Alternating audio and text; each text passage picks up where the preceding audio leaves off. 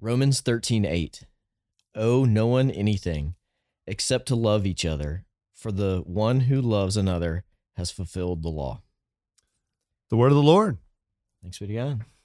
Matt, before we get serious about this verse, yesterday I put my keys down somewhere in the office and and then Will Carlisle, who's in the room with us, he um, he ended up having to take me home last night because my keys just were gone. I really thought I had lost my mind. The keys were totally gone, and uh, and then I sent a text message out, you know, to the staff, and it's kind of quiet for a while, and then a guy texts me separately from that group text saying that he knew who had my keys. Do you want to just say anything out loud on the? Uh, well, on behalf of Romans thirteen eight, Thomas, I owe you a ride because your keys look just like my keys, and uh, I accidentally took your keys home with me yesterday. Um, and uh, uh, you know, I owe you a ride for that. I, I, you know, I felt so bad about that, but you know what? The the one who really loved you is sitting in the room with us. He he gave you a ride home. Will Carlisle. He did. He owes Come nothing, but he he loved you, man. He loved you. You know, He gave you the ride. It, it, it yesterday ended up being that was fun, and getting right home with Will was fun. You picked me up today to take me, and I got to ride with everybody. It was pretty great. but it is it is interesting that you could spin that and say, oh well, yeah, you know, you owe me a ride. Let's let's let's okay, let me get that ride from you because we don't want to owe uh, no one anything, um, Right. or. Uh, okay, you can you can have zero financial debt according to this passage. Like this this verse really gets tossed around Right. in some very interesting ways.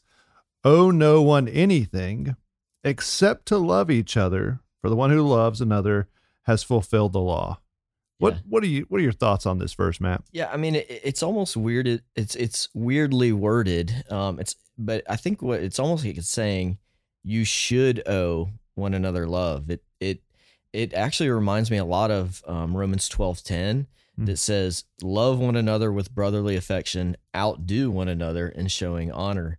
Um, and you know the verse right before this is interesting because it's saying it says uh pay to all what is owed to them taxes to whom taxes are owed revenue to whom revenue is owed respect to whom respect is owed honor to whom honor is owed so Mhm. it's saying Yeah. you know you're gonna owe these things and and pay them you know but i think his whole point is like um you know whatever debts you have pay them off lovingly you know taxes revenue honor um do it out of love not begrudgingly and um I mean, I owed you a ride, but I love you, man. And uh, it, it, I didn't do it begrudgingly. I did out of love, you know. But uh, because he goes on to say, like, loving one another is that's the fulfillment of the law. So And I, I do think there is an idea in this verse that we find in a lot of the scriptures that I owe you love, Matt. I owe you love, Will, as my brothers in Christ. But I don't need to flip the script. It's true, you owe me love also in Christ, but I don't need to hold that over your head. Mm. I think I need to give because I was given. right, The Lord gave us new life. He gives us love because we know Him. And I need to give that and extend that freely uh, and not have a chip on my shoulder and say, yeah, but you owe me, you owe me, you owe right, me. right. Yeah, we love because he first loved us. That's exactly right. Yeah, yeah, that's good.